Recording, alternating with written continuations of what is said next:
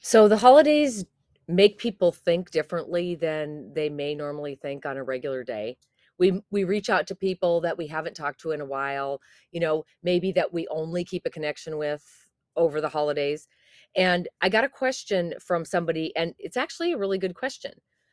If friends from before my toxic person was out of my life sent me their holiday card, it seems okay for me to send them my card as well, right? I have not talked to them for a very, very long time.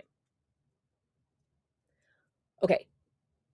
We are kind, caring, loving, giving people. So on the surface, you got a card, send them a card, right? Because that's what we do. But on the other hand, you get to pick who's in your life and you get to pick who sees what goes on in your personal life because you just fought really hard to get out of the situation that you were in. So if these are people that were from friends from when you were in the relationship and then you haven't heard from them and then they're sending you a Christmas card, it is completely up to you whether you want to send one back. If they had been in touch with you and had maybe been supportive or at least showed that that you were on their mind, absolutely. If you haven't heard from these people, why are they sending you a card in the first place? So, aside from Christmas card etiquette, ask yourself in the scope of my life, what do these people mean to me?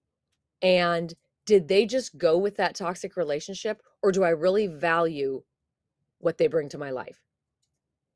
Because even though, as emotional based people, we might feel bad not sending them a card, but you've worked really hard and now you get to choose who's in your life. And if you don't ever care if you see them again because of the association you've had or because of how they treated you or because they made you feel like you were the bad person,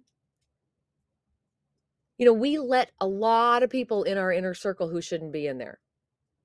So the Christmas card list is a great way to start kicking them out.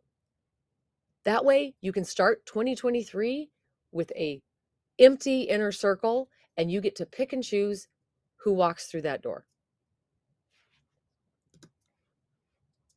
Hey, I'm Rachel. I found Dr. Heidi's podcast when I needed it most, as I was leaving an emotionally abusive marriage. Dr. Heidi validated my experience, made me feel less alone, and helped me start the healing that I could not have done alone. Dr. Heidi is now offering an exclusive members only podcast where you can submit your questions listen to others going through similar struggles, and hear Dr. Heidi's never before shared personal story. To learn more, go to www.itsnotnormalitstoxic.com. Join her members only podcast. It's only $15 a month to get two bonus episodes every week, plus the chance to ask your questions to Dr. Heidi. Go to www.itsnotnormalitstoxic.com.